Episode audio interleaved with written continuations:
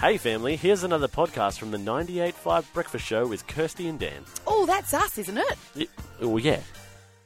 Yep, let's get into it. Oh, One yeah. spoon at a time. Hey, speaking of eating things a spoon at a time, Oh. Incredible segue. I segued I myself know that's at the new. beginning.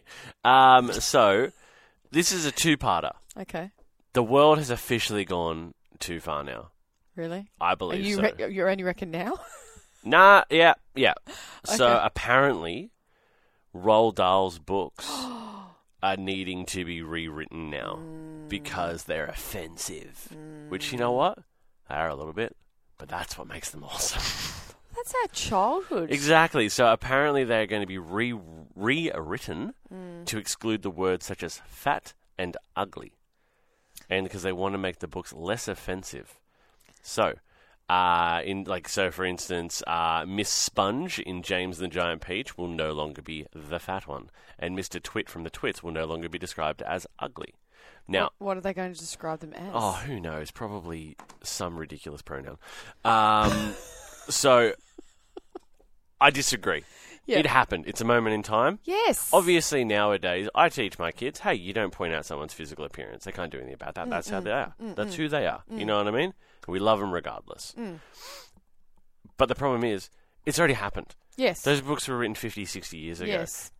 It's already. Well, let's move on, okay? Mm-hmm. It is a book. It's a book. If you don't want to read that, don't read the book. But the book is the book. Correct. I love the way Disney have gone about it in their cartoons, which were problematic at, They were. and had some very racial stereotypes in Yes. their in their book in their movies. At the beginning of the movie, now it says like if you watch on Disney Plus, it says, "Hey, we know.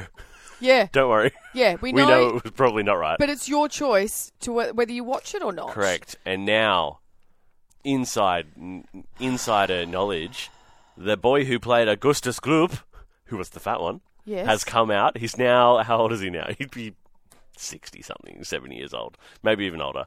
Um, Michael Bolner, who played Augustus Gloop, has come out and said, "Don't be ridiculous. You don't need to rewrite this. You're going to ruin it." Yes, because wh- if it starts with this, wh- what else are they going to change? What other books are they going to modify to suit our cultural time sign of the They're gonna change- times? they're gonna change the Bible. Some pretty offensive stuff in there if you think about it.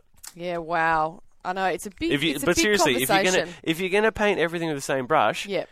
you're gonna have to change everything, Yes. and it just feels a little bit unnecessary. Yes, where we because- have some actual problems in the world. Well, And it's education. We, if people have been educated and they, they are changing their ways, why go back and change things that have already been passed? Like I said. exactly. Learn from it. Oh, look, I have found the most ridiculously incredible video of a three year old. Yeah.